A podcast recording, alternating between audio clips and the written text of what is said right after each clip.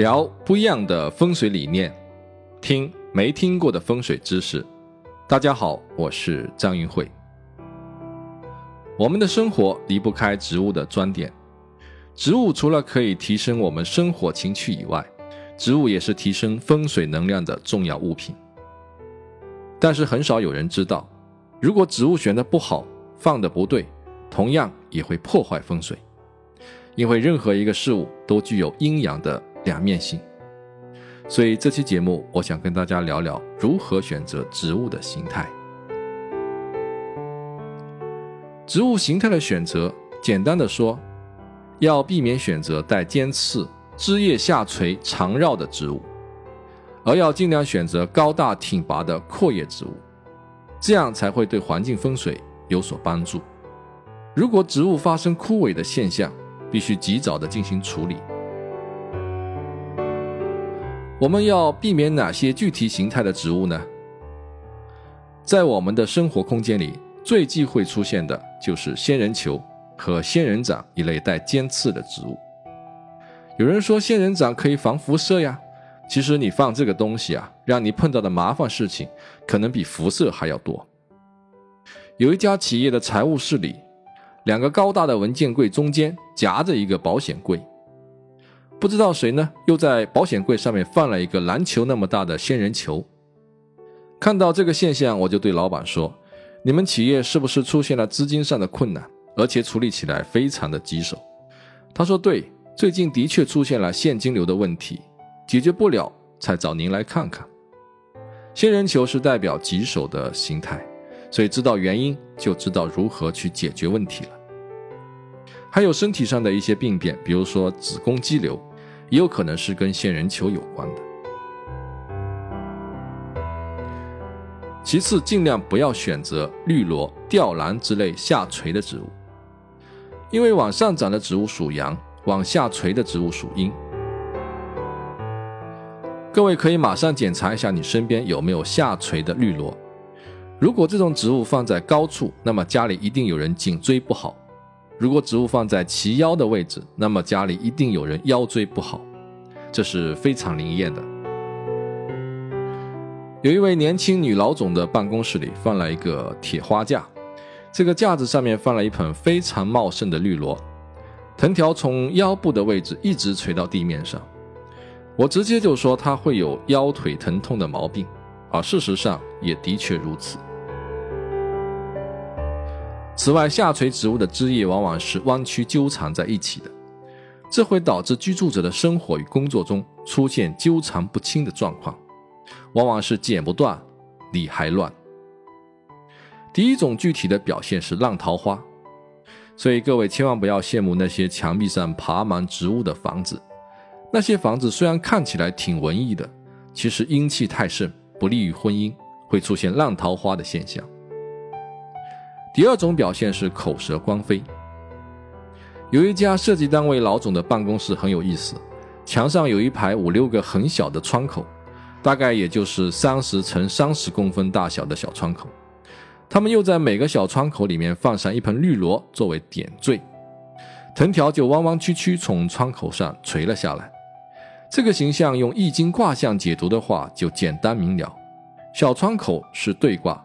对卦的基本象征是嘴巴，代表语言沟通；放在里面的植物就代表纠缠和纠葛。结合起来就是说，他们会碰到沟通上的矛盾，小者口舌，大者光飞。我看他们的办公室其他布局都没有什么问题，于是我就跟他说：“你们单位的经营和效益都没有问题，主要的问题是光飞长生呢。”实际情况是他手下有一个工程师，不知道什么原因，就是要跟老板对着干，老找他麻烦，最后呢对簿公堂。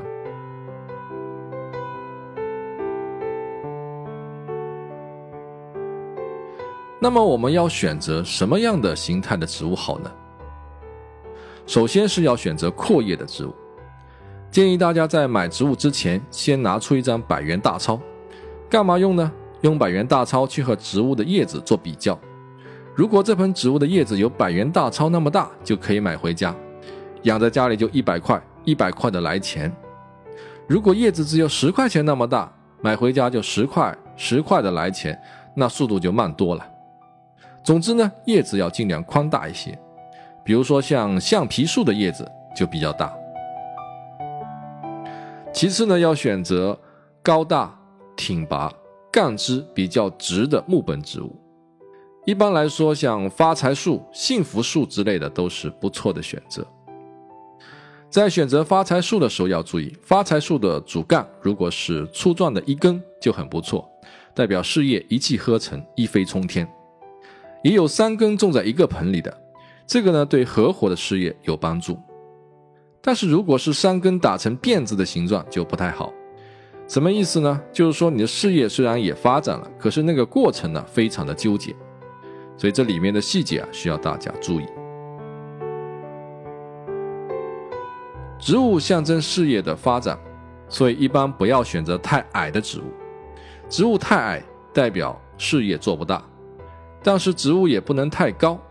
如果顶到天花板，那就过高了，上面没有空间，就说明你的事业发展也到头了。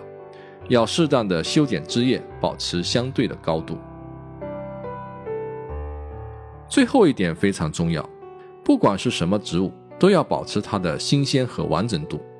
如果植物出现了败坏、枯萎，要在植物死亡之前把它搬出室外，或者是换上一个新的植物。清代有位经学大家、书法家叫于悦，这个人呢，可能各位不太熟悉，但是他有两个学生，你一定知道。一个叫章太炎，另外一个叫吴昌硕。余悦留下一本书，叫《右台仙馆笔记》，书中记录了很多奇闻异事。其中有一段是他的同龄好友兼儿女亲家王文琴的故事。王文琴小时候在刘家读书，有一天刘家人请他吃花椒，王文琴见花椒长得青葱可爱。就拿了一只插在地上，然后在那里祈祷说：“哎，如果将来我读书能有所成，那么这只花椒就能够存活下来。”后来花椒不仅种活了，而且经过三十多个年头，已经长成了一棵大树。王文琴在道光丙午年中举人，庚戌年登进士。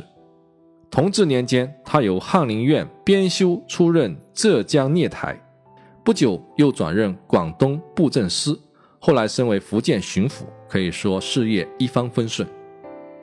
当时大家都说这棵茂盛的花椒树就是王家的幸运树，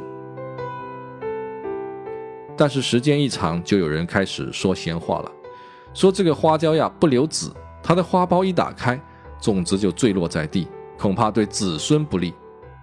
于是王家人就商议把这棵花椒树给砍了。结果这棵树砍了不到两年，王文琴在巡视台湾回来后就病死于福州。植物与人的感应由此可见，所以要维护好你身边的植物，因为它是您的事业保护神。植物出现在不同的方位，吉凶也是不一样的。八个方位中，哪些方位适合放植物？哪些方位又不适合放植物呢？这个问题就留给您来思考吧。如果你想要了解更多的相关知识，您可以关注我的微信公众平台“易会谈”，“易”是易经的“易”，“会”是智慧的“会”，“堂”是堂堂正正的“堂”。关注头像最帅的那个，你就可以得到更多的相关信息了。感谢各位的收听。我们下周四再见。